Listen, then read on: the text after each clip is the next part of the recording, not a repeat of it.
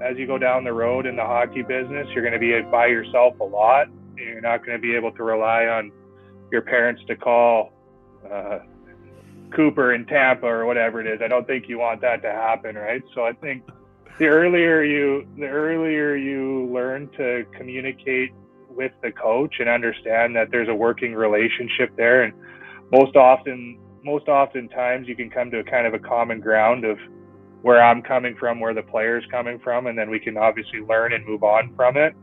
Um, instead of always the second kind of the third party involvement. I think that face to face conversation is always good for the player and for the coach. I think it's way easier to get on the same page. That was Tyler Shattock, the head coach of the Salmon Arm Silverbacks of the BCHL. And you are listening to the Up My Hockey Podcast with Jason Podollan.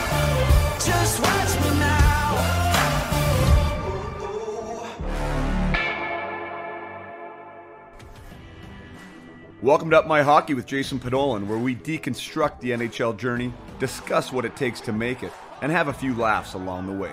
I'm your host, Jason Podollan, a 31st overall draft pick who played 41 NHL games, but thought he was destined for a thousand. Learn from my story and those of my guests. This is a hockey podcast about reaching your potential. Hey there, welcome back or welcome to the Up My Hockey podcast with Jason Podollan. I am your host, Jason Podollan, back with episode number 104. And today you are going to listen to a conversation I had with Tyler Shattock. Tyler Shattock is the head coach of the Salmon Arm Silverbacks of the BCHL.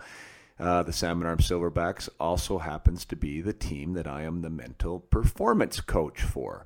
So I have worked with them for two seasons uh, now, and this is the second season. So have gotten to know Tyler quite well. I would say we work fairly closely, considering um, the relationship that I have with the players and with him. A little bit of a liaison between the between the two of them, meaning the coaching staff and the players. Uh, and it's been a pleasure to be a part of that organization for sure. And it's been a pleasure to get to know Tyler along the way, along with uh, uh, Brooks Christensen, the GM there. It's a first class uh, BCHL organization for sure. They're doing a lot of good things, and it shows in the product on the ice and the quality of the people that they're bringing into the locker room. Uh, Tyler, in this uh, discussion, we break down a little bit of his career, uh, where he went, how he got started and also then transitioning obviously into what he's doing now as the head coach of the Silverbacks. How that happened, uh, what he does as a coach, some of the different hats he wears as a coach in the BCHL, and uh, and we get into that aspect. Uh, so. One of the things that I thought I would mention, I mean, uh, that Tyler was a heck of a hockey player himself, growing up in, in British Columbia and Salmon Arm. He uh, he ended up being a fifth overall draft pick in the WHL draft in 2005. Uh, went on to play. I don't have in front of me right now, but I think it was seven pro seasons. Uh, he was he was drafted uh, to the NHL as well. I believe that was a fourth round selection, 108th overall by the uh, St. Louis Blues, and um, and yeah, I mean, I, when I looked up his, uh, this is just interesting. I, I find I, I have a son right now that is entering or is almost entering. He's just completing his first year of bantam and is going to be entering his second year of bantam, which out west here in uh, in Western North America, that means you are now eligible for the WHL Bantam draft if that is the direction that you want to go. And uh, and when I brought up the 2005 draft, it's amazing, right? We're, we it, it's well, it's amazing in in the sense. Uh, in one sense, and it's also not amazing in another. So what I mean by that is we have the best 14 year olds in Western Canada that are selected to this WHL draft. So scouts are looking far and wide for, for who the best 14 years 14 year olds are. They're trying to do their best to project what these players will be when they're 17, 18, 19, 20 years old and you know how how effective they're going to be. So like just pause on that for a second, right? The best 14 year olds in Western Canada and the Western United States get scouted uh, for the WHL. Now, in three short years, I guess that would be three short years from there, they are now eligible for the NHL draft, which would then put them into a little bigger pool. Obviously, this is now a worldwide pool that they fall into, but you would still suspect that you know a lot of the best kids in Western North America would end up floating to the top uh, and being able to see them in an NHL jersey. And what's wild is when I bring up this draft and I looked at a few others and, and most of them are very very similar. Is that in the in the first round that year, uh, the draft where Tyler went sixth overall, like sixth overall, like what a what a huge accomplishment at the time. Uh, there were three players in the first round that's out of 20 picks that ended up playing games in the NHL. The first overall pick, Colton Teubert, played 24 games, uh, one season, had one assist uh, in the NHL. James Wright went number nine overall. He played 146 games. And then the first, I guess, more recognizable name and somebody who's still playing now is Tyler Myers, went 19th overall to the Kelowna Rockets. He's now played almost 900 NHL games and uh, has obviously had a great career. Uh, but we even have to pan down even farther till we get to Lance Bouma at 29. So in the first 28 picks, there's essentially one player that had an NHL career. I'm sure there's a few there like that. James Wright has has had a pro career, and, and maybe Colton Teubert had a had a had a pro career, but it just goes to show you like how hard it is, how hard it is to get done, and uh, and I mean, I'm in the I'm in the space of like let's reach goals, let's have high hopes and dreams, and let's let's calibrate our thoughts, words, and our actions with our goals and dreams, and give ourselves the best opportunity of making those things happen and to reach our reach our fullest potential. Uh, but it's scary, right? The odds of it actually being an NHL career. Like an NHL career is a really, really tough thing to do, and. Um, and yeah, I mean, we all know it is, and we've all heard the odds, and there's people that will be quick to spit them at you. Uh, but I'm not saying we're not trying. Like, I, I, don't get me wrong. I don't even know where I'm really going with this now because somebody's got to play in the NHL. Someone's got to be there. Someone's got to be able to do it. And there's lots of paths and there's lots of way to get there. Um, so I'm not discouraging anyone from reaching reaching for that. It's just crazy though to me, like how hard it actually is. Um, that when you look at a, at a WHL draft and you go down the list and, and see how few how few players that are able to make it. I mean, in this draft in particular, like the number two pick all the way down to the number eight pick never even played a game. And then, uh, and then we have that James Wright who played 146 games, and then we go from number 10 all the way down to number 18, and they never played a game. Um, it's just, it's just kind of mind-boggling to me, and and and in some respects, it's uh, puts in perspective, even on from my own account, right, to play the 41 games that I did. Uh, it's always been something that I've kind of turned my nose up at, you know, that it was like, oh, you know, only 41 games and, you know, geez, it should have been so many more. And as it says in the beginning of this podcast, you know, I wish or thought I was going to play a thousand. Um, but any game is like a huge game in that league to get. There's so many things that have to go right. Obviously, your ability has to be there. Um, you know, your character's got to be there. The opportunities got to be there. Injuries can't happen. Uh, you know, you you have to get spotted in a place where you can retain the affection of somebody that's in that's in control. I mean, there's so many things that have to happen, and uh, and it's a long, long road. So I guess from a perspective standpoint, maybe that's maybe that's what I'm trying to get at here is the perspective of what we're doing as hockey parents uh, you know, with kids at young, young ages, six, seven, eight, and leaving town and traveling to special leagues. And it's just, I just think that, yes, we want to give our kids the best advantage, but let's just play some hockey too, you know, especially at the younger ages. Let's play hockey. Um, let's keep our, our perspective in check. Let's give them all the resources that we can. Um, but as soon as we start to really chase this idea of like a pro hockey career, like really young, I think it can kind of get a little bit, has a chance to get toxic. Let's just put it that way. Um, I'm all about supporting our players. I'm all about giving them the resources. I'm all about encouraging uh, all the things you can that you can learn from from like the life skills you can learn from hockey and all the great things that hockey provides. Um, but yeah, when it's NHL or bust kind of stamped at the end of this, uh, we have to be really careful about what we're uh, what we're really doing it for, you know. And uh, you know, a, a, junior, a junior A route and, and, getting a scholarship is, is super hard too. Even getting to the WHL is super hard.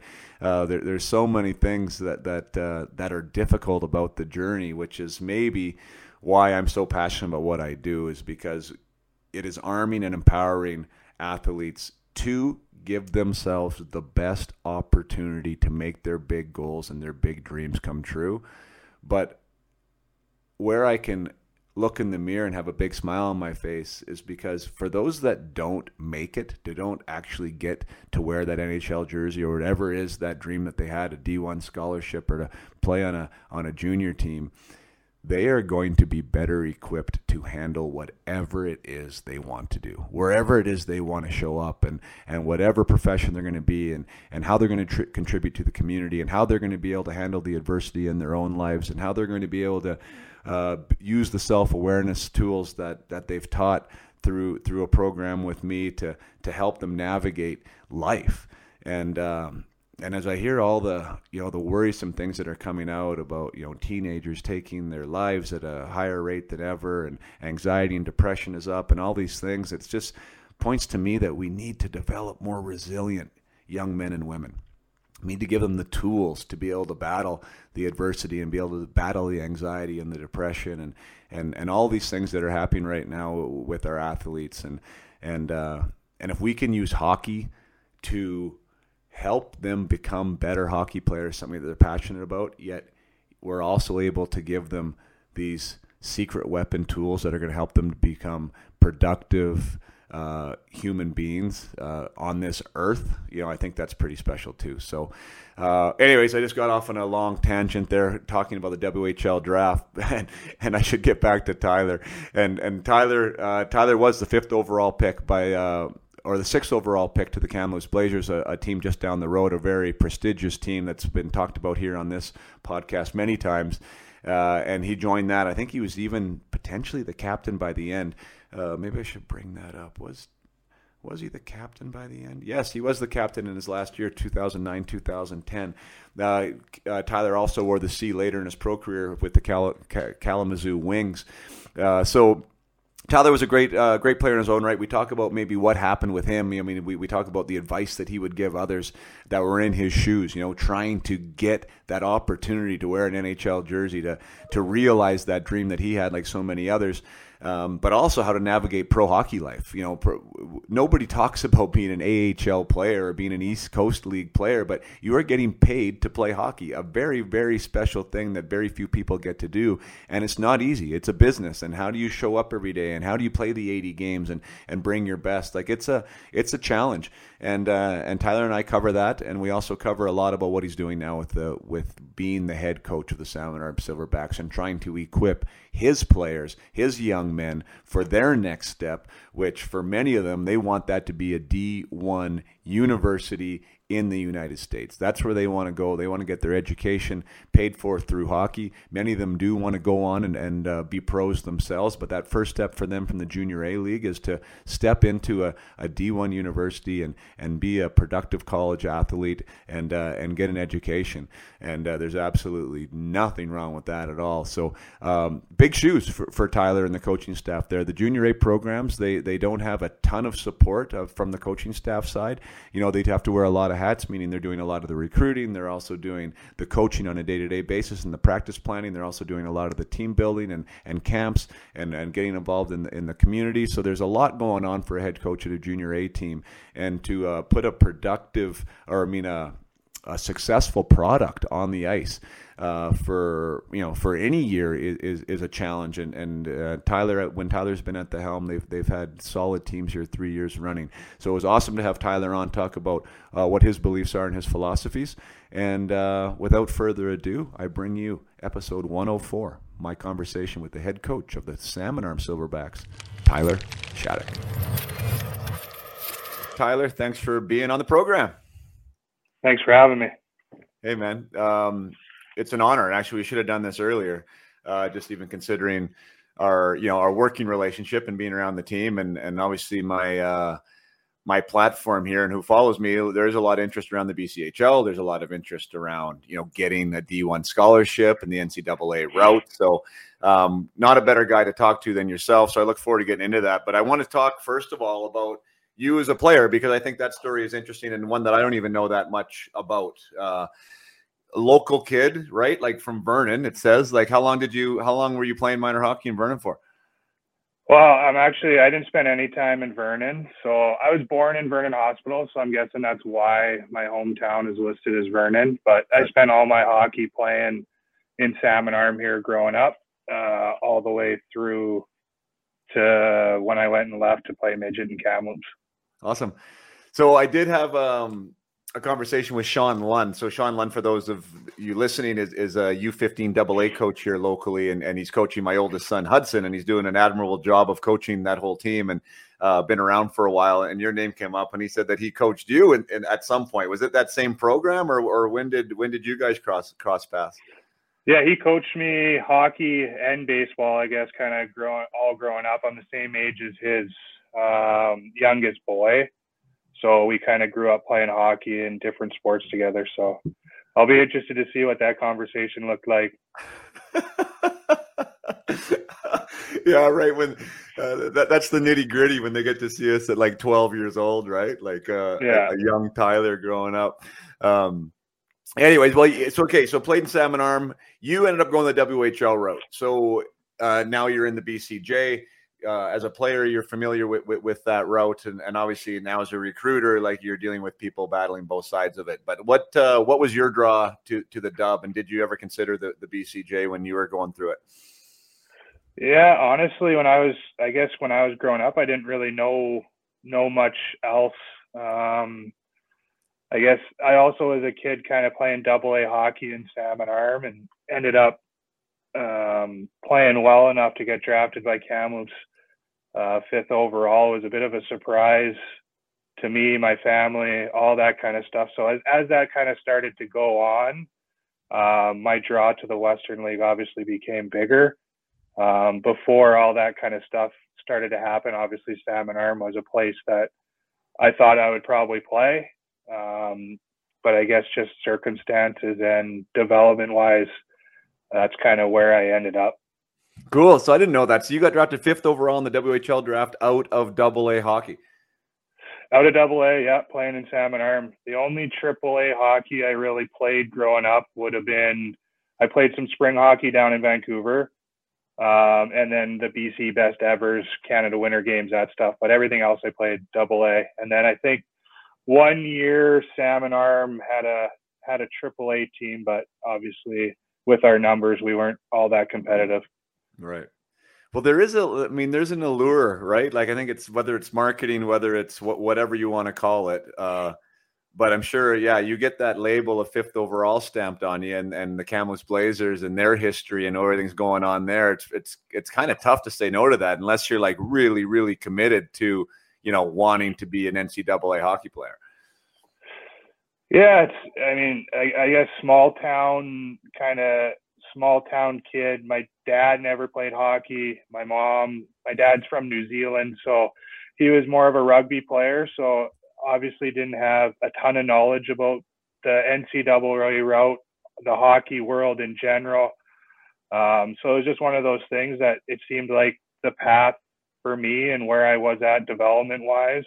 Um, part of it, I'm sure my dad wanted me to get off the books as well. So didn't want to pay for my hockey anymore. So um, yeah, that's kind of how I ended up in Kamloops, an hour and 15 minutes down the road. Uh, I felt comfortable with the situation there. They felt comfortable with me, and it's kind of how I ended up there. Cool. Were you an early developer from a personal standpoint? Like you're a big, big man, you know, 6'3", 200. Did, did you grow early? And was that part of uh, kind of one of your advantages early on? Or what was your progression like as a player? Yeah, I think so. I mean, I was always big, one of the bigger kids in class, all that kind of stuff. So um, hockey wise, I'd say I kind of developed um, gradually, I guess you could say. Obviously, between my Pee Wee and Bantam years, obviously I had an improvement curve that was fairly steep. Um, but I, I was definitely physically always bigger than a lot of kids for sure. Gotcha. The uh, w- without having a dad that was in it or, or a mom or maybe that knew like, a ton about it was was there anyone locally there like that that would help you from a mentorship side of it of, of what to do or, or how to be in, in that environment I, I mean, my parents were great. I mean, um, my dad loved the game, so he, it was one of those things. I ended up getting an advisor just because things got, I guess, a little bit overwhelming and things were going in a direction that maybe we didn't see as early. So um, Joe Oliver out of Vernon there ended up being my my advisor through the whole thing and um, my entire career. So um, it was one of those things we thought obviously was necessary when things started to kind of spiral in that direction. Um, but again, my parents were always a support system that if they didn't know, they'd research it and find it out. Gotcha. That's actually since you bring that up, maybe we can touch on that just from uh, like the way the game is now. You know, like I, I you're born 1990. I'm a 76, so like 14 years younger. I didn't get an agent until like my my draft year, essentially. Right, I was at the end of my 16 year old year in, in, junior, and then Mike Barnett approached me, and then I ended up getting uh, you know signing up with him. That happens like much much earlier now. Uh, what what role do they play right now as far as from from your take as a coach now in the BCHL? Like, what what are these advisors doing, and how do they interact with you? Yeah, uh, I mean, it is it is crazy at where it's gone to. I'm kind of, kind of the same way. I didn't even know what an agent was until the the WHL draft, I guess. So um, nowadays, I think it's a lot to do like recruitment based um, relationships with agents that have players um, that they'll tell you, hey, you should take a look at this guy. Um, I guess they're the they're that kind of road in between getting a, a hold of the families, all that kind of stuff. The interest in the NCAA route. Um, we get a lot of calls from agents that maybe know the parents or know the kid and uh, come and say, "Hey, this kid was looking to go to school. You should take a look," and then kind of lead us into the recruiting phase of talking to the kid, seeing if he has a, is a fit for our, our hockey club, um, different things like that. So they kind of play that middleman, I guess you could say, between a lot of different things, uh, hockey wise, with the player. So, so there's some truth into that. I know that, like with what I do, and and you know, fielding a lot of calls from parents, and they're trying to figure out, you know, the route or exposure, or you know, do I need an advisor? And and and I try and really temper the waters and say, I mean, it's not a rush. Um, but the reality is there, there is, they can help right with exposure because you, you can't be everywhere. You can't see every kid. And, and I'm sure there's going to be some guys that you trust and say, Hey, you know, if they say, Hey, take a look at this guy, you, you mean, it's probably helpful to you. So maybe there is some benefit to those players. Yeah, that's, that's kind of exactly it. We don't have the big long scouting staffs like the Western League. We don't have a draft so we spend a lot of time, obviously, recruiting through video. Uh, our general manager obviously goes and is on the road, but during the season, it's tough for the staff, hockey staff, to get on the road to go watch these games live. So you rely on opinions that you trust and guys that you trust that have sent you players before that you have a, a good working relationship with. So, I mean, there is obviously some benefit to it, um, especially for guys, especially looking to come this way. I would say, just with that kind of exposure, and they can pick up the phone and say, "Hey, so and so is looking to come the BCHL route. You're my first call. I've sent player there before, all that kind of stuff. So um, right. there definitely is some value. Awesome. Uh, maybe it's a good time for that bridge. I know I asked it to see you in your office the other day, um, so we might as well might as well get it recorded uh, I was asking like, okay, parent involvement, right? If something's going wrong, how often do you talk to parents or do you talk to the the advisor? You know, is is that is that generally who you would talk to now if there is a disgruntled player or somebody's a little, you know, whatever the concern is, is that who who where your phone rings from? Yeah, more majority of the time. Um, I think that's kind of the important piece to it as well is there's always going to be differences and there's going to be conversations to be had. I think for to have somewhat of a neutral party and not have a parent involved, just because as a parent you love your kid and you want what's best for your kid, and sometimes it can be through biased eyes, I guess you could say. Um, getting that kind of middle and you can like have a level-headed conversation about what's going on, and then he can kind of relay it to the family, um, and then we can kind of keep our relationship with the family um, separate from the hockey. How's the kid? How's my kid doing?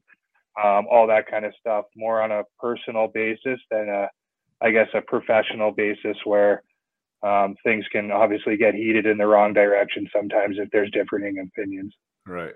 So if there was any recommendation, I know you're just dealing with you as a coach and with the Salmon Arm Silverbacks, but that's one of the things that that I try and tell parents is like whatever, however great the urge is, like don't pick up the phone, right? Like one, have your player talk to the coach, like encourage that communication, and then find somebody else because it, it's not you're not the best person to probably handle that that complaint. Yeah, I, I would say the exact same thing. I think there's a responsibility with the player too. Um, I always tell our guys it's my door is always open. I'm I'm happy to have those conversations with those guys. I think it's a it's a maturing factor too as you go down as you go down the road in the hockey business. You're going to be by yourself a lot. You're not going to be able to rely on your parents to call uh, Cooper in Tampa or whatever it is. I don't think you want that to happen, right? So I think the earlier you the earlier you learn to communicate with the coach and understand that there's a working relationship there and most often most oftentimes you can come to a kind of a common ground of where I'm coming from, where the player's coming from, and then we can obviously learn and move on from it. Um, instead of always the second kind of the third party involvement. I think that face to face conversation is always good for the player and for the coach. I think it's way easier to get on the same page. Yeah, no, I agree. Uh, so back to you. So you, you looks like you jumped into the dub as a 16 year old, correct? I did, yeah. Yeah. Okay. So high draft pick. Go to, go to the WHL at 16. Was there much of a discussion about that, or was it if you like, go to camp, you make the team, you're staying? Like, was that essentially how how it would be? Yeah, that that was the conversation. Um, signing, playing at 16, all that kind of stuff. Right. Now, looking back on it, because um, that's a, that's another question that comes up a lot, and I'm sure you kind of even deal with it too, right? Like, is, is my player ready at 16 to be a salmon arm silverback, or or do they need to be another? Is maybe another year of midget uh, advisable? And when you look back, when it looks back on your career, uh, was that where you think you should have been? Was that a good year for you? Um, it was a learning experience for sure. Um, it was a rude awakening to what it actually what it actually looks like.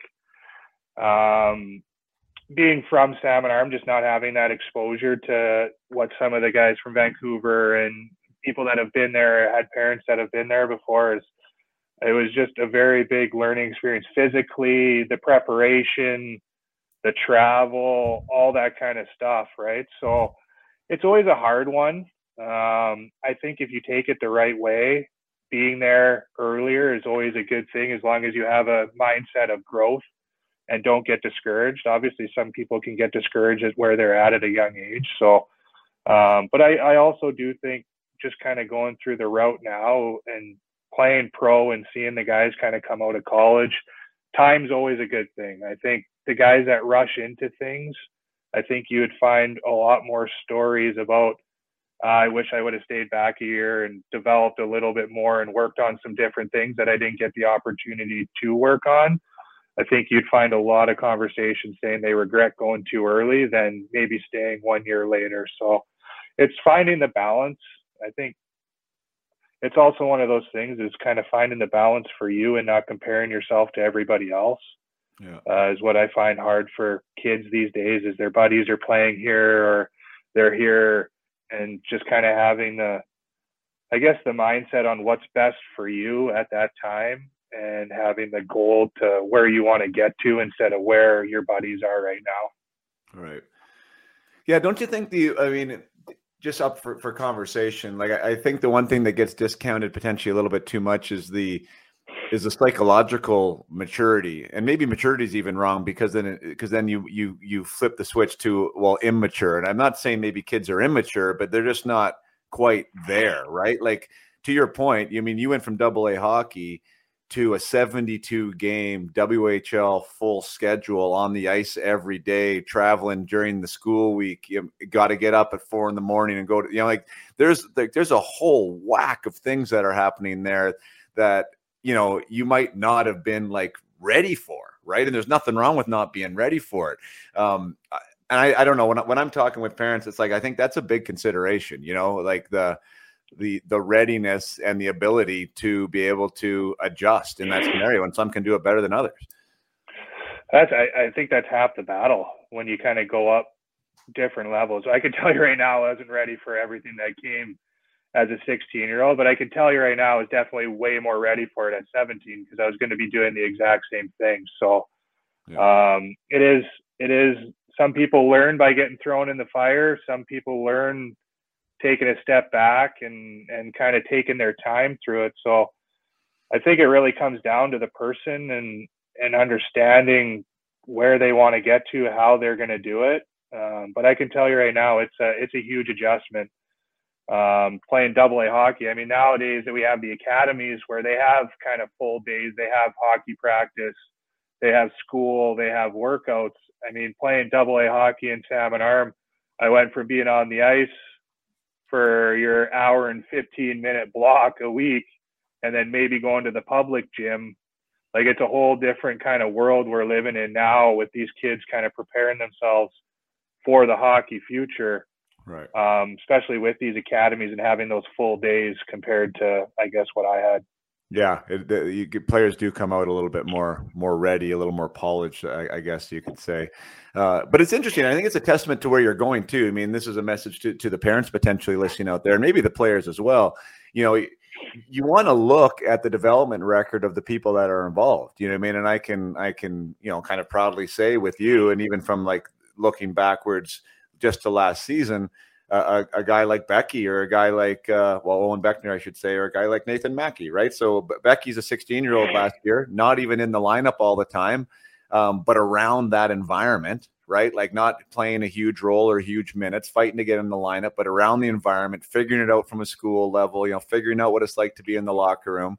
And he comes back this year and he's like a top line center who looks like he's going to be getting drafted in the NHL, you know, and Nathan Mackey, same thing from like six goals, or whatever he had last year. And and you know, kind of a role player on the PK to being your leading point guy and wearing the C. You know, like both these guys, like you could maybe have had the argument that weren't ready, maybe, you know, like or, or could have been somewhere else, but they were in the party, they were at the dance, and now they're ready to step in, you know, more so. So I guess why I'm saying that is because not all programs do develop their guys, right? Like what happens to the 16 year old the next year, right? And if you're in a good environment, that that guy steps into some bigger shoes sometimes. So I don't know. What, what are your thoughts on that? Yeah, I think I think that part has to do with making them understand what they're doing is important and giving them an understanding of what the process is. I, I just think that some people always think they're in a rush to get things done. I mean, as a 16 year old, you essentially do have four, or five more years of junior. Um, especially with this route, I feel like guys get in such a rush to get to college uh, when you look at a WHL career, they go there at 16. They pretty much always play until 19. So you're looking at four, three, four years there. Here, guys are trying to get in and get out to college as soon as possible. And I feel like there's a huge development gap that's missed, um, whether it be gameplay wise, playing junior hockey. Like prep school to junior is a huge difference. And then junior to college is even a bigger difference. So, um, talking about those two guys is making sure that they understand as we go and they're maybe not doing the things that they did in midget. Um, the process and what they're learning is still going to be important for their process to get to where they want to go. Both guys get scholarships this year right away. Um, but it's also a testament to them. They have to trust what we're telling them, what we're doing. Um, and I think as much as it goes for us helping those guys, I think it's just as important for them to trust what we're telling them and kind of have that working relationship that they understand that they are going to get what they deserve if they keep going down this path. And it's always one of those ones in the recruiting. When you're recruiting, those are the kind of guys that you want to point to because they did go through it the proper way and yeah. the right way, and they did everything the right way. So it's always good to see those guys get rewarded. It's good for our program. Um, but I do obviously love seeing the growth from a 16 year old to a 17 year old to an 18 year old, and then they go to college and have success there too. I mean, we just had one in Simon Tassy that was here as well, all the way until his 20 year old year, and now he's having a great start with Mankato. So um, that's that's the beauty of this job. That's the fun part of it. Yeah.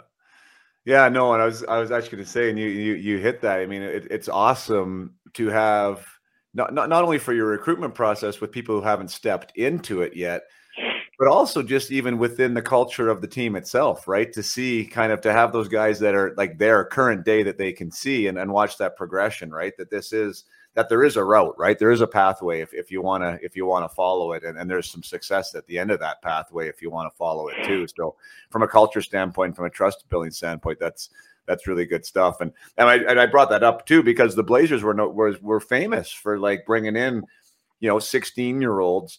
Um, you know, Jarome Iginla is always the one that, that comes to mind the most. You know, I mean, because it's it's so compelling to think that a Hall of Famer couldn't get in the lineup at 16 years old at WHL, right? Like, and and he he didn't, you know, and his minutes came after the second period in his 16 year old year, like when he was in the lineup, and and he said it was a hell of a hard time for him, but he learned so much being around those guys and being in that environment that he was ready for his next year, which was his draft year, and he had a way bigger role, right? So, um, which again, me pointing back to the programs, right? When that's kind of part of the culture uh, I think it's a good spot. Sometimes you can get lost still going there a little bit too early. But anyways, back to you. I mean, you, jumped in there, had a couple seasons. Looked like maybe you had some injury problems or something the second year, but you got you you had a heck of a year your draft year, like 30 goals, 69 points, a point a game guy, and we're uh, we're a fourth rounder to the uh, to the Blues. So maybe a little bit about that season. What was that one like for you?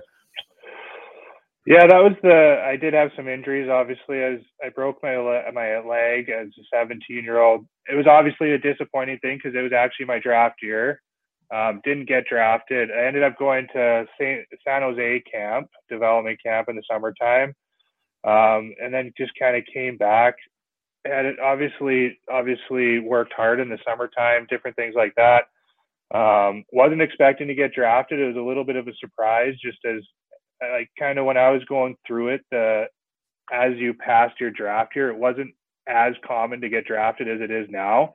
Yeah. Um, so it kind of caught me by surprise. I got a phone call from Al MacInnis on on that day saying I was drafted. I wasn't prepared for it. I wasn't sitting at home watching the draft, any of that kind of stuff. So um, no, it was a pretty exciting time for um, my family, obviously me. Um, so yeah, it was unexpected, but it was awesome. That's super cool, and that's a high pick. I mean, again, second year of eligibility. I mean, 108th overall. Uh, you know, and super cool that it was a surprise like that. So that, that's great. So how did that change, like even your perspective on that summer? You know, hitting into uh, you know your first NHL camp. That must have been pretty exciting. Yeah, well, it was um, San Jose, but not not the NHL big boys were there when you when you no. went to that one. I assume, right? No, they weren't. So yeah, it was it was different. I mean, it was a lot of let's make sure I'm ready to go. I don't want to I don't want to look bad when I go. So, um, but it was it was great experience. It was one of those things that I got to end up going to main camp that year as well. So I got to spend two and a half weeks there and got to kind of come back and carry that on into my years being around those guys um, seeing the level of play, seeing how they practice. It's just a whole different, it's a whole different thing. So um, it was a, it was a good experience for me, um, especially coming back into my 19 year old season where I ended up being the captain of the team and different things like that. So um, no, it was definitely something that shaped what my 19 year old year looked like. That's cool. Any uh, any memorable people or any memorable moments from that two and a half weeks? There were some pretty damn good players on that uh, on that Blues team when you were there. Yeah, no, there was. I, I mean, um, uh, there's so many different things. I mean, like Keith Tkachuk is ripping around the rink there. A guy that I grew up watching play. Um, different like Barrett Jackman, just just a bunch of really good guys. That and TJ Oshie was really good with the with the rookie guys, you would take guys out for dinner and make you feel involved. So um, there's just some really good guys and some. It's a, it's always an interesting experience when you go from watching guys play to kind of playing with them. So it was definitely something that I'll always remember. Um, but yeah, those are kind of some names that come to my mind for sure. Right. Did um I want to get into your pro career a little bit because uh shit, pro's a grind, you know, and then I see that you're up and down a little bit from the EC to the A and and most of your games uh, at the beginning were in the A. Did you ever get in an NHL exhibition game during the during your time with the Blues? Yeah, every every year that I was there, I played exhibition games there. Oh, cool! Those are fun. Yeah. Like that's the real deal. I mean, like getting in one of those. Yeah, no, it's as close as you can get um, to not having one on your on your elite prospects, I guess you could say. So right, but yeah, yeah it's, uh, go ahead. It's cool. No, I was just yeah, it's a uh, it's one of those things you're just so close, but yet so far away. Yeah, it, yeah, true, true. It's uh, it's pretty memorable though either way. Just want to take a short break from the conversation with Tyler Shattock to do something that I haven't necessarily done before in one of these breaks, and that is to acknowledge first and foremost the Salmon Arm Silverbacks. Uh, I think their decision to include someone like me, and obviously I'm grateful that they decided to include me uh, as part of their coaching staff and as part of their player support program. Um, but I want to recognize that initiative and that progressiveness and that recognition that the players can use some support, whether it be how to be better on the ice, how it or whether it be how to deal with some stress and anxiety off the ice because uh, they are going through so much. The young adults right now that are moved away from home, that are trying to battle the stresses of getting in the lineup and being productive and and showing up when the scouts are there and and all the you know all all the performance demands uh, that happen from the ages of 16 through 20 uh, not to mention all the community demands and, and all the social demands that go on with being a, a junior hockey player. Uh, it's great for the Salmon Arm Silverbacks to recognize that, you know what, this isn't a two or three person job, meaning the coaches and the assistant coaches, but this can be somebody else that comes in uh, to give these players some some support on the on the mindset aspect of it, whether it be uh, mental fitness in general or or mental health, whatever words you want to p- put across to it. Uh, I think it's it's it's really impressive, and, and, it should be something that is impressive to parents out there when you are looking for an organization of where to send your young daughter or your young son to. Do they have something in place that is going to offer support to your player?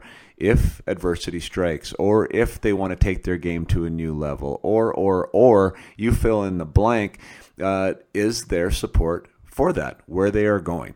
So kudos to the salmon arm silverbacks for being progressive in this day and age for, for stepping into something and investing in something that is not only going to help their players now in the season going to make their team more productive uh, more successful um, asked Tyler Shattock um, about about that. You know, a more resilient team, a, a, team that believes in each other, a team that has the locker room in place is definitely going to get better production on the ice.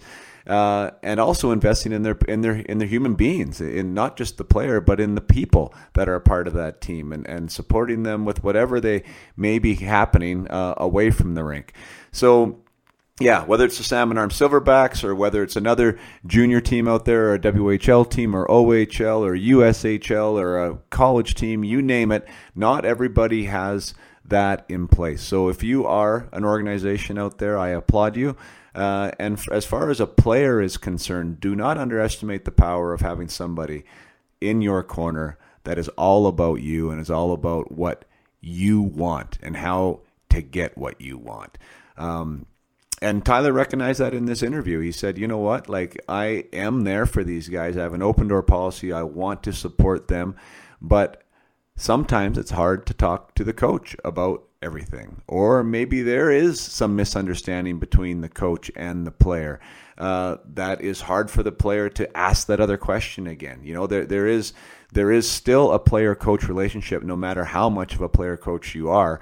And uh, and Tyler recognizes that need, and it's a service that his players utilize and uh, and benefit from. So again, thank you to Salmon Arm. Thank you for bringing me in. Thank you to the players who have been so awesome to work with. If you are uh, listening to this interview with your coach. And uh, by the way, you should be.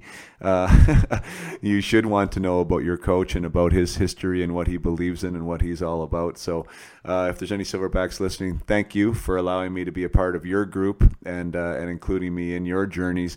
And uh, I do value our time together. So, let's get back to that conversation with Tyler Shattock.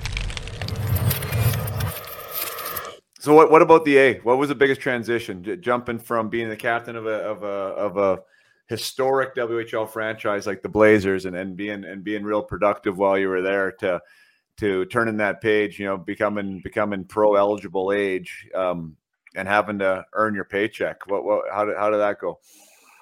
Oh yeah, it was uh like I talked about my 16 year old year um, in the Western League. It was the same type of thing. Uh, just go from being in Calgary, winning the league championship, to playing in the Memorial Cup, to basically having a two month summer to get ready to go to NHL camp. Um, it was it was an eye opening experience that now now it's a job, right? Like guys have families.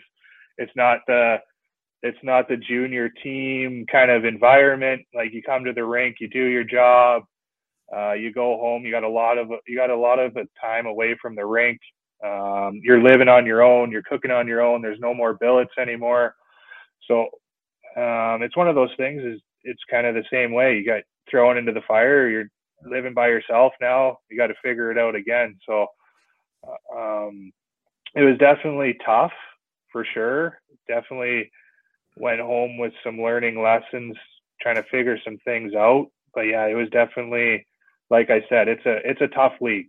So travel on a bus to a lot of places. You're playing three games in three nights.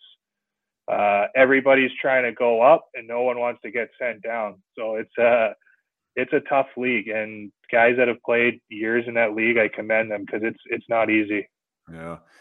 What was the was that the biggest transition like sort of the life transition from being you know a junior billeted kind of player to uh, you know you're on your own on your own with everything uh, or or was there or was there a pretty big transition from the hockey side too?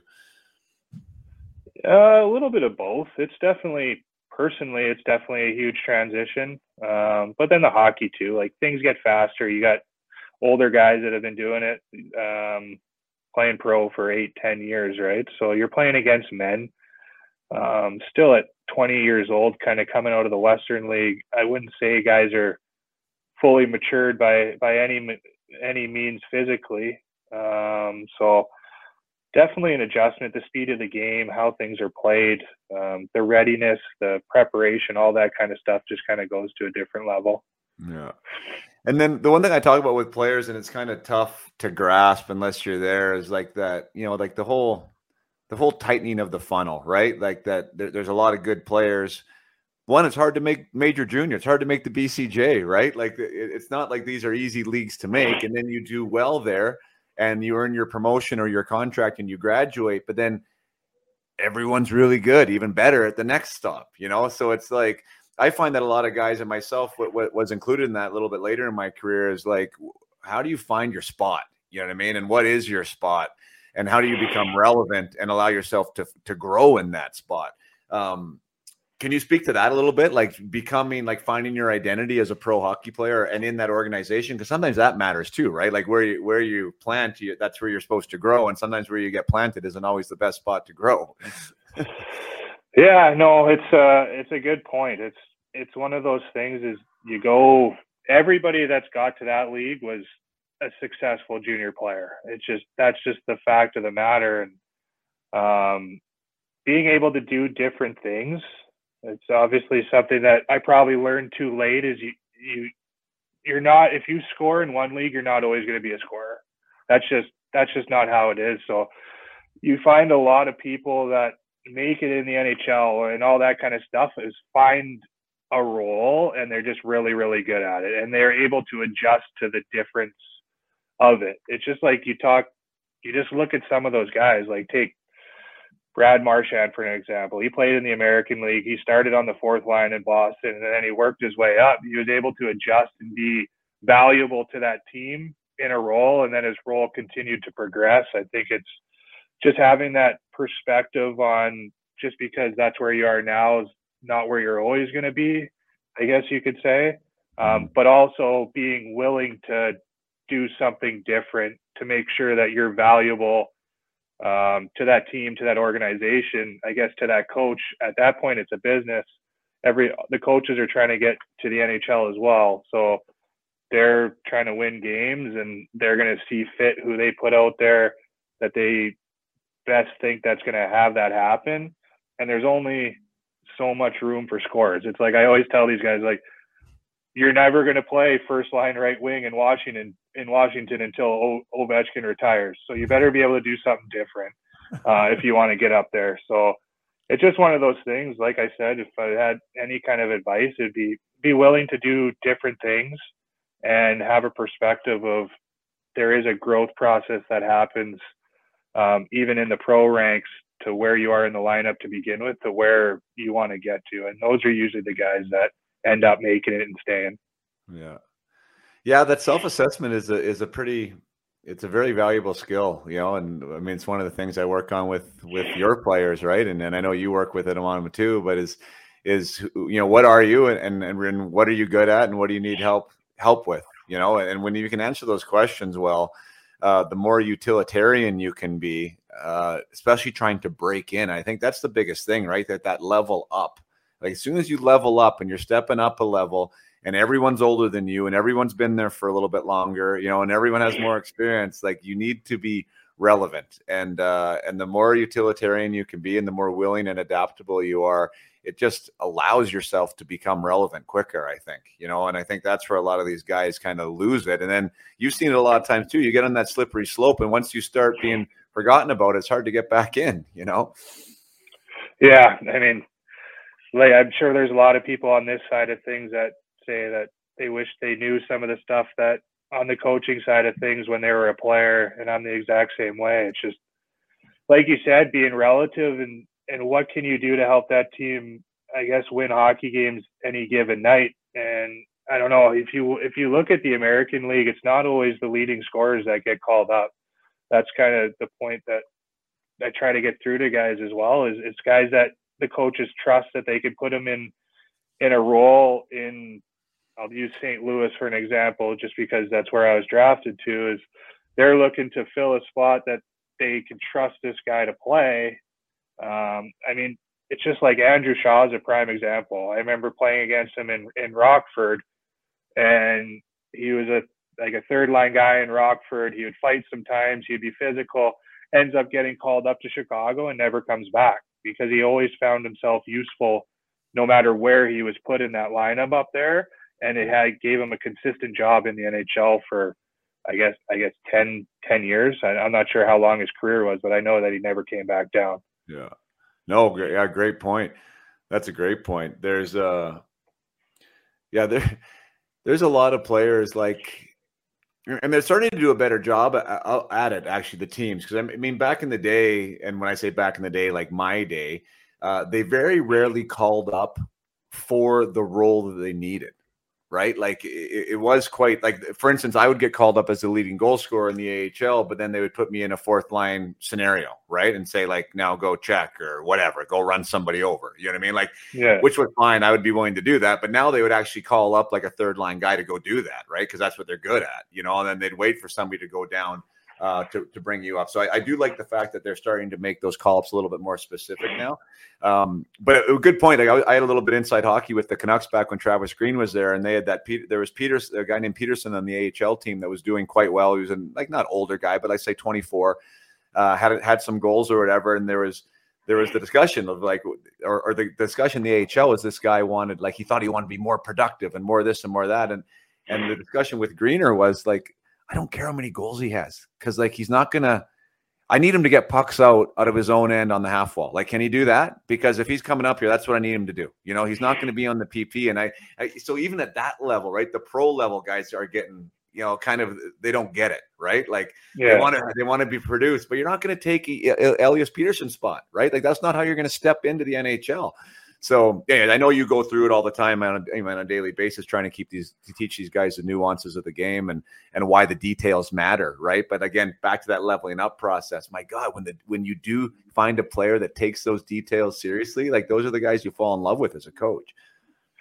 Yeah, and it, it's just one of those. Those are the always the guys that end up moving on. And it's just like you could have example and example and example of it. I mean, it's it's one of those ones. I played with Ryan Reaves in in, in Peoria, and he found what he was good at. He could play a role. St. Louis called him up. He'd never been back to the American League ever. He's not he's not a guy that led our team in goals, but he would play physical. He would fight. He would do things that other guys didn't want to do. Um, I just think some people sometimes get lost in the fact that is, the goals matter, but that's not all that matters. There's a lot of things that go on to a winning NHL hockey team that guys need to do that some guys just aren't willing to do. And if you can find yourself in that territory, you're going to always have a spot in those lineups and you're always going to have a job. Yeah. Yeah, great point. When you look back on your pro career, and you know, I, I want to get into what you're doing now, uh, but definitely want to want to give respect to you know the, all the pro seasons that you had. Like, what was the biggest challenge? I mean, I, I guess mentioned that you went down to the to the coast, which is which is something that you obviously didn't want to have to do. Um, where where was it in sort of if you were to look back and, and give Tyler advice, or you you see a po- pocket in time where maybe was the biggest learning curve? Like, what what would that have been? Um, probably that's probably why I'm talking about it so much is because I felt that was probably the thing is just willing to do something different. I just felt I scored in junior, I'm going to score in pro, and that's what they want from me, and all that kind of stuff. And I just think I got lost a little bit in that. I couldn't find couldn't find that niche to the point of where I needed to get to or how to be valuable to that organization. So that would probably be my advice to if I were ever to get to go back and do it again, or if there was somebody in the same scenario, is just make yourself valuable in whatever way that is. Um, be prepared for anything, um, and make sure you're always ready because there might be a time somebody gets hurt and they're going to throw you into a situation. You got to be prepared to. I don't want to say steal, but that that's kind of what happens in the hockey world is opportunities arise and sometimes people just don't give them back and that's the nature of the business. So always kind of keep your your mind sharp and prepared for what might happen um, but on the same have the perspective of how to be valuable at that moment. Yeah great point. One of the things i talk about is like that i mean there's a lot of words to describe it but like guys will have resistance to do something that they don't think they should be doing, right? But they've been given some type of a role or some type of a job. And and when I look back in the podcast, I remember I, I clipped it, so it's it's memorable for me. But Jason Krog, who's probably a name that you know, he's a Hobey Baker winner there at the NCAA level, and uh, teammate of mine at, at, Pro, and he talked about an opportunity that he had in the NHL. It was a story, and he was like, I, I got called up to Columbus. I was leading the IHL in points, right? I just won the MVP.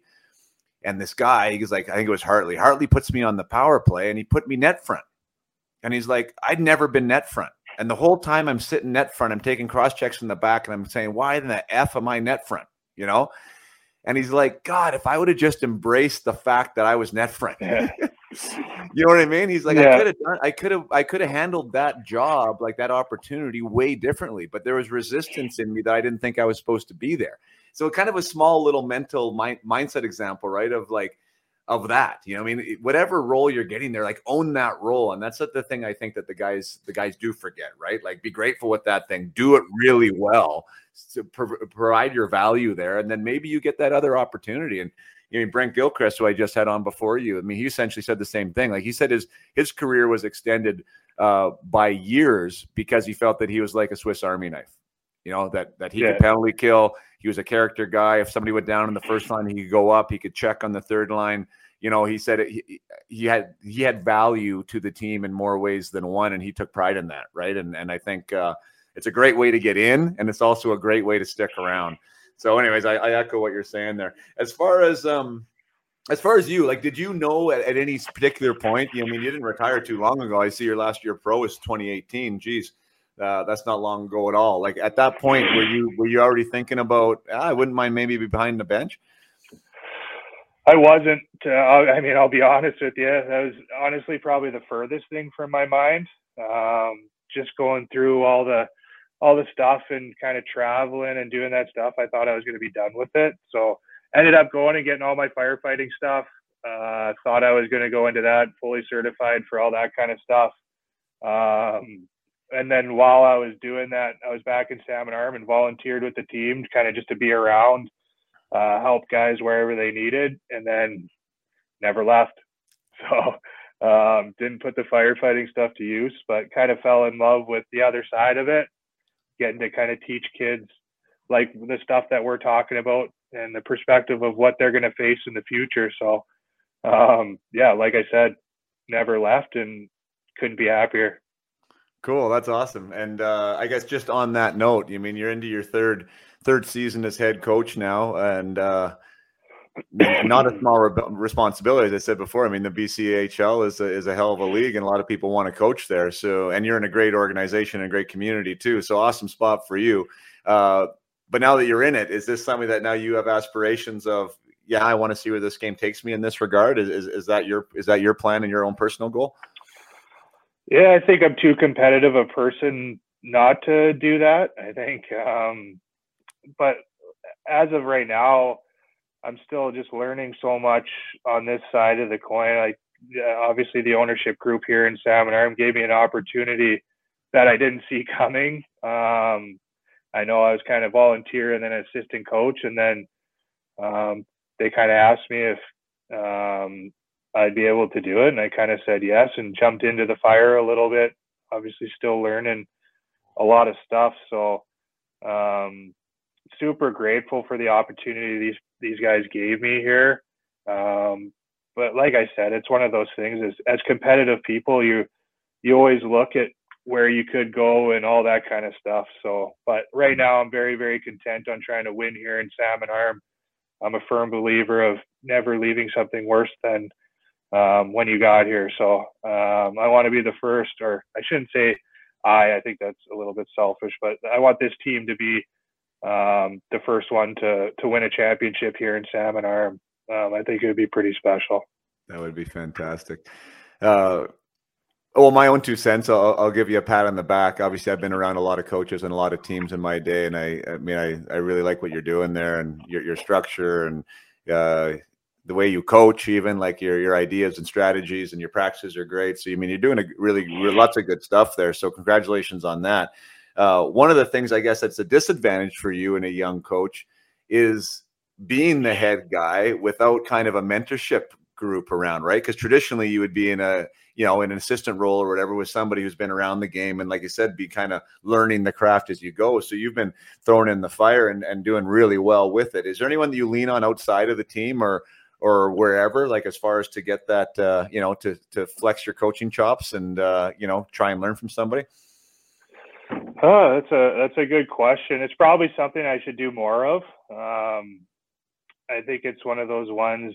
Um, you talk to like some guys in the league, but I mean, Dave Oliver is a guy that I kind of had some golf rounds with in the summertime. His brother was obviously my agent growing up.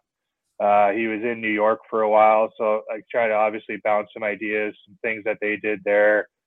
Um, I talked to Mark Recchi a little bit. His kid was a player here. He was obviously an owner when I went through it in Kamloops. Um, so guys like that that have been there, that have played, um, that have been kind of at the highest of levels.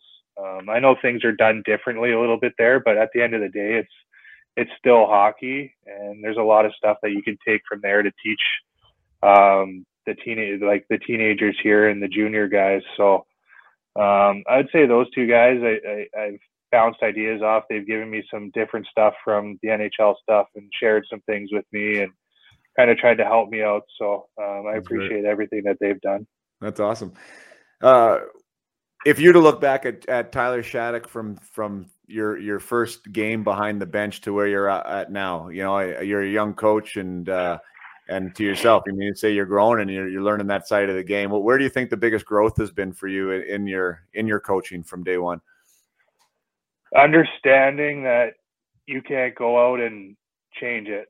So it's uh, my first few years. I mean, probably a little bit emotional behind the bench um, at times instead of kind of reading situations and understanding that it's going to end up ultimately having to be the players that change the course of what's going on. So being able to relay information that I see um, in the game and teach instead of emotionally, I guess, trying to teach, kind of takes take a step back, um, read the situation, and then obviously translate it to the team so that they can learn it the best possible instead of being the emotional response and yelling right. and screaming and different stuff like that. So I think that would be, I would say, probably my biggest growth so far. Gotcha. Yeah, isn't it interesting too? Because sometimes like our most natural like instincts are the things that we kind of have to try and tame, you know, in, in some aspects. And uh, you know, a fiery a fiery guy maybe that can be uh, an advantage at times, but sometimes you have to rein in. So cool. Thanks for sharing. Uh, I was, I was, we talked a little bit before, kind of where I wanted to talk, and I want to talk about the hats that you wear in, in that position. Uh, I, I, know, you know, a lot of my listeners are, are interested in that, not only from like your perspective, but also they have a young player, you know, playing bantam or midget. Like, how do we, how do we get this LOI that people keep talking about? You know, like how do we, how do we get AP? So as far as the hats are concerned, I, I kind of said, I mean, one, you're you're you're a recruiter. I mean, uh, you get help from the GM, you get help from your assistants, but you are recruiting players. You're also coaching the team that is there right now, and you're developing those guys. And and there's also a goal of moving these players on to allow their allow their goals to happen. Uh, which which one is uh, like how, how does that how does that work? Is it segmented? Is there is there a time of year? It seems like recruiting time is kind of happening now. Um, is, are you shifting more into that mode at this point in the season? Yeah, I mean it, it's a tough one. It it is one of those things. It's kind of why it's it's a great league to learn in, just because you do have to do a lot of different stuff. It's like kind of what I talked about earlier. Is there's not a big scouting staff and and all that kind of stuff, right? So do a lot of watching on video um, with the new programs and all that kind of stuff, it makes it very easy to kind of sit down and watch games and watch players. Um, yeah, but the recruiting is a it's a it's a continual 12 month thing. I find I find if you're not on it continuously, you're behind. So um, it's one of those things that that's probably what has been one of my biggest learning curves is that portion of things and just call picking up the phone and calling and seeing how somebody's doing and kind of I'm watching you play, all that kind of stuff, and keeping in contact because there could be 18 other, well, not even 18, there could be 30 other teams calling that same player trying to get him to come to their program. So it's just it's just one of those ones is you really gotta you gotta sell the program and I guess sell what you're doing and then also have the the results to show what you're saying is true. So that's probably been my I would say for sure my biggest adjustment is just that portion of it. Um, there's no draft like the Western League, all that kind of stuff, right? So it's 18 teams probably vi- vying for a lot of the same pool that have free reign to call these kids whenever they want.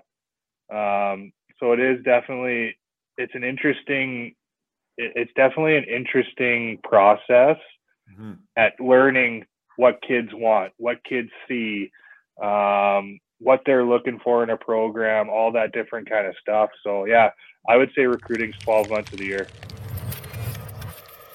Let's take another short break from the conversation with Tyler. Uh, and I'm going to follow up on the heels of, of the last break. You know, if you are a team out there that you don't have somebody. And that doesn't mean like that even means at the amateur level, the minor hockey level, if you're a competitive program uh, and you are in the development business, but you're also about winning games uh, and you're also about wanting to have a program that, uh, you know, that sort of stands above the rest and you're in a recruitment based type system. Uh, you should definitely consider supplying somebody like me uh, up my hockey to your program, and uh, and you will see the benefits. You will see the benefits on the ice. You will see the benefits in the locker room. You will see the benefits with the parent group. Um, it, it is quite profound sometimes the, the, the changes that happen. And again, let's be honest. You mean to run a hockey team as a head coach and to expect the head coach to be able to handle all of the stuff that Up My Hockey handles? Uh, it's really not possible. There's only so many hours in a day, and many of these coaches have their own jobs and their own lives and their own kids, and uh, and it's very hard now to supply some type of mindset, uh, training, service development, personal growth uh, is difficult right? And it's but it's so so necessary. And again not only on the performance aspect but also on the human development aspect to give these tools to empower them uh, to empower these players with with the uh, with the tools to be more resilient to be able to handle adversity to be able to come through when the lights are the brightest and the stage is the biggest. Uh, so by all means, if this am I speaking to uh, to somebody right now that's involved in an association or involved with a team or involved with an academy, and you want to step in to the new age of hockey and the new age of player support, which is getting them uh, the the uh, mental fitness support that they require. By all means, upmyhockey.com is where you will find me and the programs that I offer. Expanding into associations for this coming fall. Uh, if you are somebody that wants to take advantage of that or get your planning done now, so you know this is going to be a program that you're going to introduce right at the start of the year and have a team growth uh, like you've never seen before, a team building uh, event like you've never experienced before, uh, to give your your group a better advantage and also the individuals within it a chance to shine. Uh, then Up My the place for you. So once again, upmyhockey.com for for uh, the ability to contact me and to look at the programs. And I would love to work with you at association level uh, if that is something that you're interested in. So let's get back to that conversation with Tyler Shattock, head coach of the Salmon Arm Silverbacks. And do you think that's an advantage to the to the process of being like junior A? Uh, I mean, I guess it's the same process as college. Like all kids, all players are fighting. You know, I mean, all colleges are fighting for the same players. Uh, it seems to me like it. I don't know. Like maybe there's a there's some different way, but I guess we're not here to solve the thing. But do you see there's an issue there? Do you think it's a good thing or a bad thing, or or, or how do you see it? Um. Well, for the player, it's great. Right. Um, they get to choose where they feel the most comfortable, where they see, um, where they see themselves in the lineup, all that kind of stuff, right? Like they get yeah. to make a lot of choices that the other side of things you don't really get to. You get drafted to a spot, and that's the spot that you need to be, and you need to figure it out. Um, here, you get you get a bit of a choice on what it is, and it's kind of like college too like you get to choose you get to go on a fly down and see what the college is like all that yeah. kind of stuff um, feel what's best for you what's the best fit for your family academically all that kind of stuff so there is a little bit more choice i find with this route yeah. um, and really getting to do the research to where you feel the best when you are in the recruitment mode and i think this is probably relevant for uh, well even for me i mean uh, being a hockey dad and, and people are trying to navigate those waters like when when you're seeing a player uh, let's say come out of the CSSHL, the academy system, uh, or you're seeing a player come out of the prep prep league in in the Eastern United States there, uh, and obviously you find players in other places as well. But is there is there one that you would be more apt? I mean, that's the wrong question. I, I don't know how to phrase it, but what, what are the players like, or what's the biggest transition for, for these guys coming out of these different areas? Yeah, I, think it's a little bit different in all different kind of areas. I think I, I just find kids are so highly skilled these days, and they come out, they skate really well. They got skating coaches, they got stick handling coaches, they got everything. It's it's more the the teaching of the game. Uh, I find when the transition to coming to junior to junior, um, sometimes the defensive side, even just how you're going to create offense in junior and then how you're going to create offense in college, it just doesn't look the same as how you create offense in in prep or midget hockey. Sometimes you're just better. Now you're running into a lot of guys that are the same level as you, um, or better, or older, all that kind of stuff. So it's I, I just find it's a lot of teaching it what they're going to face in the future, how the game's played at that next level, um, because all these kids are so talented. With, like I said, the game's just come such a long ways in skills coaches, all that kind of stuff. That um, sometimes I feel like the game play gets lost a little bit. So we spend a lot of time teaching guys that so to help their transition not only to junior but when they do go to college you're going to have to do the same thing yeah. so being able to kind of i guess showcase your talents in a structured environment is kind of the transition. Right.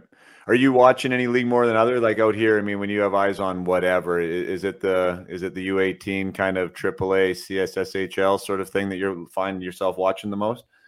Yeah we watch a lot of that. It's it's one of those ones is there's players everywhere. So you try to it's it's it's one of those two it's just word of mouth right? You can't watch everything all at once. So like we talked about earlier agents and different things and you're watching different leagues or a guy that you've been put on to that um, think they can kind of get to the junior level all that kind of stuff um, leads you to watching a, a bunch of different leagues really. Mm. um, it's just one of those ones is if you dominate the league you're in or you do the, the right things in the league you're in, junior teams are going to find you no matter what. Um, so we watch all the leagues, uh, yeah. like I said. So, um, like I said before, is make sure you're doing good at where you're at, um, and the transition to junior will come seamlessly, I guess you could say. But yeah, yeah to answer your question, we do watch. I, I don't even I mean, just because of the CSSHL being in BC and the academies, we watch it a lot, but we watch the midget league and all that kind of stuff as well too. Yeah. Yeah, I just noticed from a kind of first-hand perspective now being around the league for a little bit that to me it seems like just because of the CH CSSHL uh, environment, meaning like how often they're on the ice and how often they're working out and how many games they play in a season, that they seem to have a little bit easier time transitioning to the junior level than the prep kids, just because it's not quite as intense in that scenario. And it's nothing against the prep league because a lot of great players come from that. But I'm just talking about the transition to junior hockey seems to be a little bit steeper. Yeah, that I mean, and then just like for the watching purpose, like they just do such a good job. Like they have the showcases, the tournaments, you know what I mean? Getting all the teams in one place that you get to watch so many different teams. Um, just the the showcases and all that kind of stuff, and the exposure is just so great to those those kids. Is they're always playing the be- the best kids, right? So when you're playing the best, you're going to transition to be playing junior, obviously easier. Um, that doesn't mean you're always going to be better, or you're not going to develop a certain way, but that initial transition might be a little bit easier just because of the competition they're playing at. Yeah. You might have said it already, but I was going to talk to you about the development of the of the players, and you know, you want to win uh, junior leagues. You want to win, and then, like you said, you mentioned that you'd love to bring a championship to Salmon Arm. Uh, but you also recognize that for you to have a successful program, you know, developing players and moving them on to the next level is, is also super important. Usually they go hand in hand, fortunately, uh, but not always. Uh, what's the biggest challenge you see? Uh, is it the teaching the players the game? Is, is, that is that where is that where you find yourself most valuable for these for these players coming in at this age? I think so. I mean, we spend a ton of time still doing the individual skill development stuff throughout the year. We make sure that that doesn't get lost in the process. I still think that's obviously very, very important. Um, but going forward, like the teaching of the game, the structured environment, no matter where you go, you're always going to be playing within a structure. Um, so being able to to learn it, um, to being able to translate it onto the ice, and then also still use your skill set within that, you're you'll be way better off than the next guy just because you are always going to see that. No matter where you go, there's going to be systems in place. There's going to be different things that you need to do. Um, just to, obviously team wise, so everybody's on the same page. So I do think that's the biggest value. Um, and then, but like I said, is all the other stuff is still very, very important to us as a group because if we are developing these guys' skills as well, they're obviously going to be better players for us as an organization and as a team. So finding the balance between the both is is good because I feel like if you're just all structure, kids can kind of get bored and get turned off. Um, so having the component of the other and the skill development, then the gym and the physical development, keeping a good balance between all three keeps the guys motivated and, and, and I guess concentrated to what they're doing and it keeps it fresh. Yeah, I mean, to your point, I don't know. Maybe you can speak on a personal level too, but like I, I didn't know what a defensive zone system was till I got to the WHL. You know, like no. right growing up. I mean, I was scoring goals, and sure, I wanted to get the puck back in our end, but I didn't know what I was doing in there to get it back. You know, and then all of a sudden, mm-hmm. now we had the structure, and like Brian Maxwell taught us good defensive positioning, and like that was really where I learned the game, as, as to, to, to your point. And uh, so I, I, assume that hasn't changed. It might even be worse now, to be honest, with all the individual skill development going on. Yeah, it's the we we call it dog park defense here. Everybody's just chasing chasing the ball around. Um, everybody wants the puck so bad, and are so used to having it that these the perspective of you spend about 95% of the game without it um, learning the position to put yourself in to get it back or all that kind of stuff is is very very valuable as you move up in leagues. But um, yeah it's it definitely is one of those things is like you said is kids want the puck. They got skills coaches stick handling coaches shooting coaches like everything's done in that matter. So they're just so used to having it that you find a lot of times a lot of times people are chasing it um, and putting themselves in worse positions to get it back. So just kind of taking a step backwards and teaching these guys what that looks like and the positions that that kind of looks like that you're going to have more chance of getting it back at the junior college and then hopefully pro level is is super important in our process with these players to make sure that they're NCAA ready. Yeah, no, that's uh and again talk about being relevant to a team, you know, like being able to keep the puck out of your net and understand how to do it is a really good start to being able to get on the ice. you know, right?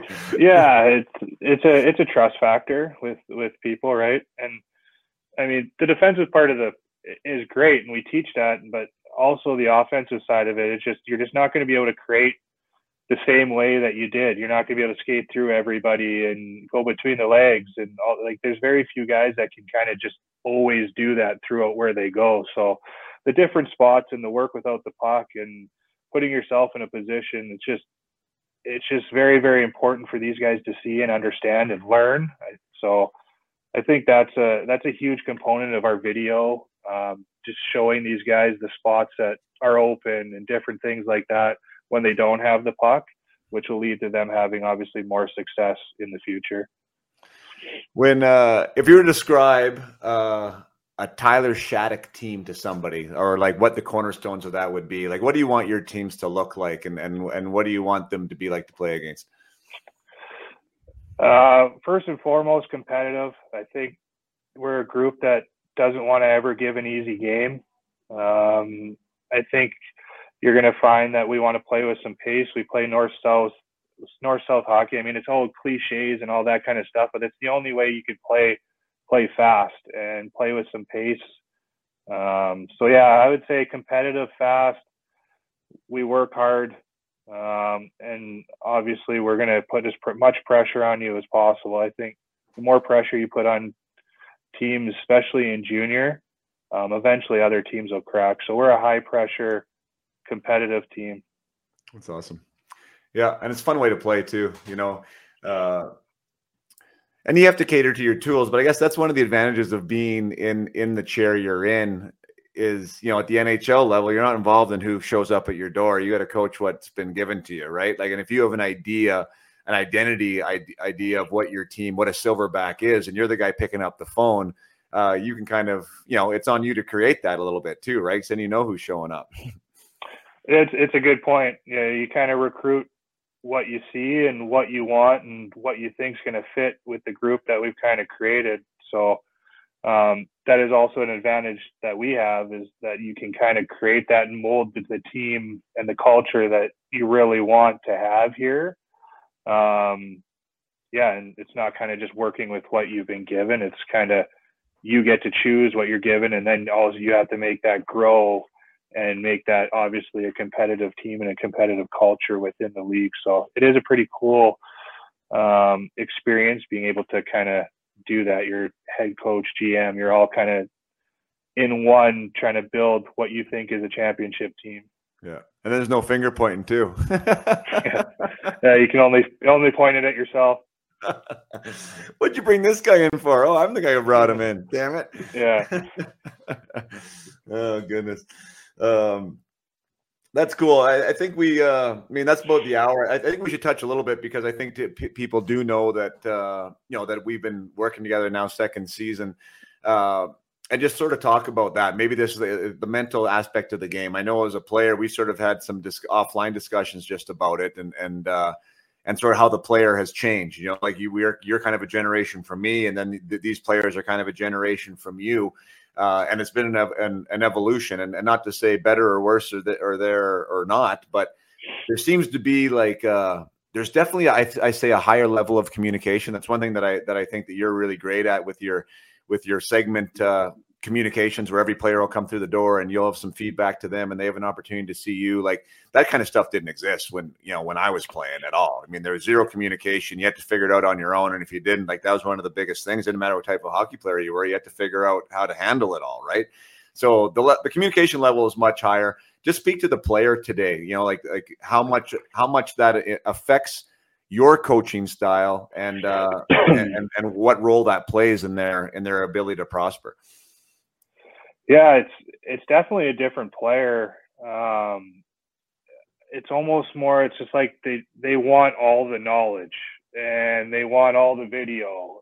It's just kind of like when we were playing. The only time you're watching video is if you're doing shitty. You know what I mean? So it's like I don't I don't want to watch that nowadays kids are coming in to watch and like, hey, I want to watch my shifts. I want to do this. Um, what can I do better? So it's like, I think just with, I guess, the cell phone and technology and social media, these kids are just living in such a different world that they just want all the information. So the more communicative you can be with these guys, I find the better. Um, I found as a player, when you're in a state of wonder, you're never good. Um, so the more I can be upfront, honest. They know where I'm coming from. I know where they're coming from. Um, I think it works way, way better. Um, and I think the player feels better about it too. They're not always going to love what I have to say. Um, but if I have that kind of relationship individually with the players and the trust that they understand that I'm doing what's best for them, we can usually find common ground and we can kind of get through the tough times a lot faster. So, um, but like you said, yeah, it's it's a different player. Um, and then with the communication and the and the talking, it used to be just kind of go home and figure it out. Um, if you talk about it, you're weak or whatever, right? Yeah. Now it's kind of the complete opposite. The more you can kind of air it out, talk about it, the better people better people feel about it. Um, that's kind of why I think this is so important, and obviously why we think it's such an important piece that you work with our hockey team. I think our athletes benefit from it, um, especially like athletically and as a person, and just kind of sometimes having that kind of second source to talk to that's not me. Um, because at the end of the day, I'm the coach, and sometimes they still feel uncomfortable telling me things, and that's okay. Um, and that's kind of why we the why we have you here and think it's so important um, and it's been very beneficial. And if I guess if you pulled all our players, they would say the exact same thing. So, but yeah, it's just yeah the the, the knowledge thing for me with these players is is the biggest yeah, um, change, especially the video. And the video is is definitely for me is the is the difference. Like these guys will come in and watch video all day long, and like I can I you can pry me into that video room unless I was asked to go in there because I didn't want to see what was going wrong. So um, it's definitely interesting. It's cool though. It's definitely yeah. just a different different environment. I think it's a better environment for these guys um, for sure. Yeah. Yeah, I mean, and, and, to your point, well, first of all, th- th- thanks for thanks for the kind words there. But it's it's like where I think that sometimes I'm helpful, and for each guy it's different. But like you'll have these meetings, right, and and you'll you'll communicate what it is maybe they're not doing or want to do, and and be really like and really good about like the explanation of what the expectation is but it's still difficult to understand how to and how to do it You know what I mean? Like, so they'll leave, and it's like, okay, but so now how do I do that, right? And and so if there is those question marks, like sometimes it's it's the implementation of the ask from from from a head coach or an assistant coach of like, now what does that look like? Did I change my preparation, right? How, what does that have to do with my with my practice habits? What does that have to do with my routines, right? And so that's where sometimes these guys can can help from you know and, and, me sitting with them somewhere else and like trying to put those pieces together a little bit. So it makes the the action happen a little faster. And then sometimes yeah it's like you know it, it, it's a it's a mom thing or it's a dad thing or like whatever right? It's not nothing really to do with on ice stuff but it's a source of pressure that just a human being type scenario that they don't really have anyone to share that with. And uh, and sometimes you can help them through some stuff. So uh, it's nice. I, I, do think it's nice. It takes a little bit of pressure off of you. I think as a coaching staff, I think it takes a little bit of pressure off the guys, and you have sort of a middle liaison that just is sort of there to help everybody out, you know. And I and I think that they feel that, and it's uh, it's been fun to support your group. So thanks for mentioning it. But I, I just want to talk about the resilience aspect because that is one thing I think with the players, like the ability to handle adversity. I think is a little bit more challenging for players now, and and and uh, I have my reasons. I think I think it's kind of like the environment that they've been brought up with, like that there hasn't been much opportunity for that, whether it be like never having to try and make the team because you know, or whether it be you know the parents getting involved to solve everything or whatever that case may be. But I do think that you know what you and I were used to handling or thought we should handle, like some of these guys aren't that great at understanding that this is kind of on them to own. Like, did you see that as well? Very much, yeah. It's it, it's a it's definitely a tough one. Um, I think it's it's one of those ones. I feel like the whole tryout process is is disappeared almost. Do you know what I mean? Is yeah. it's like when they're growing up in minor hockey, there's just so many different places to play, and it's kind of just like if this one doesn't work out, I'll just go to a different one. You know what I mean? It's yeah. not like pick one and no matter what's thrown at you, figure it out, figure your way through it. Um, and and that's the hard part because in this game you're going to face it at some point. And if you have if you have, if you don't if you don't know how to deal with that at a young age and it comes back to haunt you when you're playing college hockey, it's going to be very very very difficult for you to process. And it's going to come at the very at the worst time. Um, once you get up into those business situations where like it's a business and people want the best and you're still trying to figure out how to handle adversity and kind of get through that you're in you're in a way worse spot than the guy that had to face them growing up. So yeah. yeah it's a it's definitely one of those things is nobody nobody wants to have it happen but sometimes it's a blessing in disguise especially as a team. Um, nobody wants it to happen during the year. Um, everybody would love everything to go smooth, but sometimes I think things can kind of go too smoothly as well. So, um, yeah. individually and as a group, it's never a bad thing as long as you have the right mindset on how to get through it. Yeah. Um, it, it, it's a it's a skill. I always tell our guys it's a skill, and it's one of the best skills you can ever learn because it's always going to be there. And at some point, it's always going to be there. So the faster you know how to get through that, what's best for you too. It's yeah. it's an individual skill as well as you're facing adversity. Your friend's not going to know how to deal with that for you. You need to figure that skill out yourself. Um, so yeah, it's it's a like you said, it's definitely an interesting one and the guys that kind of just pick and choose where they want to play and what feels best for them. So I don't think is always the best. Right. Yeah, I mean, yeah, for sure. And I love the fact that you use the skill because it is something you can get better at, right? But you have to be you have to be uh, willing to to go through it, right? The the want to do hard things, and I think that's sort of I mean, you said that you, your buddy can't help you, and, and, and, I agree with that to some extent. But like helping them change the perspective of it, I think is like really critical, right? Because when it's a when it's a victimized kind of mindset and like why me and poor me and you know the finger pointing scenario, if they can shift that to stand in front of the mirror and say, "How am I going to own this?" right, and how am I going to make this better? Like that empowered type of position for them. Now, now the story's different, right? About whatever's in front of them. And I and I think that is what sometimes players need, you know, is that little bit of guidance on on how to think about it. And and uh, and well, you've seen it, and I've seen it. I mean, there's tons of guys that come out shining. I mean, smelling like a rose uh, after it, right? And some guys just go away, and you and you never see them again. So the guys that do come out smelling like a rose, they are equipped, uh, and and I love seeing that because that's when I know I'm doing my job well, and I'm sure you're in the same boat. Like when these guys leave feeling empowered, right? They feel like they've put a more few more tools in their toolbox. They they're more prepared to handle things. Um, that's a life skill, and it's definitely a hockey skill because it's going to come. yeah, I couldn't agree more. yeah.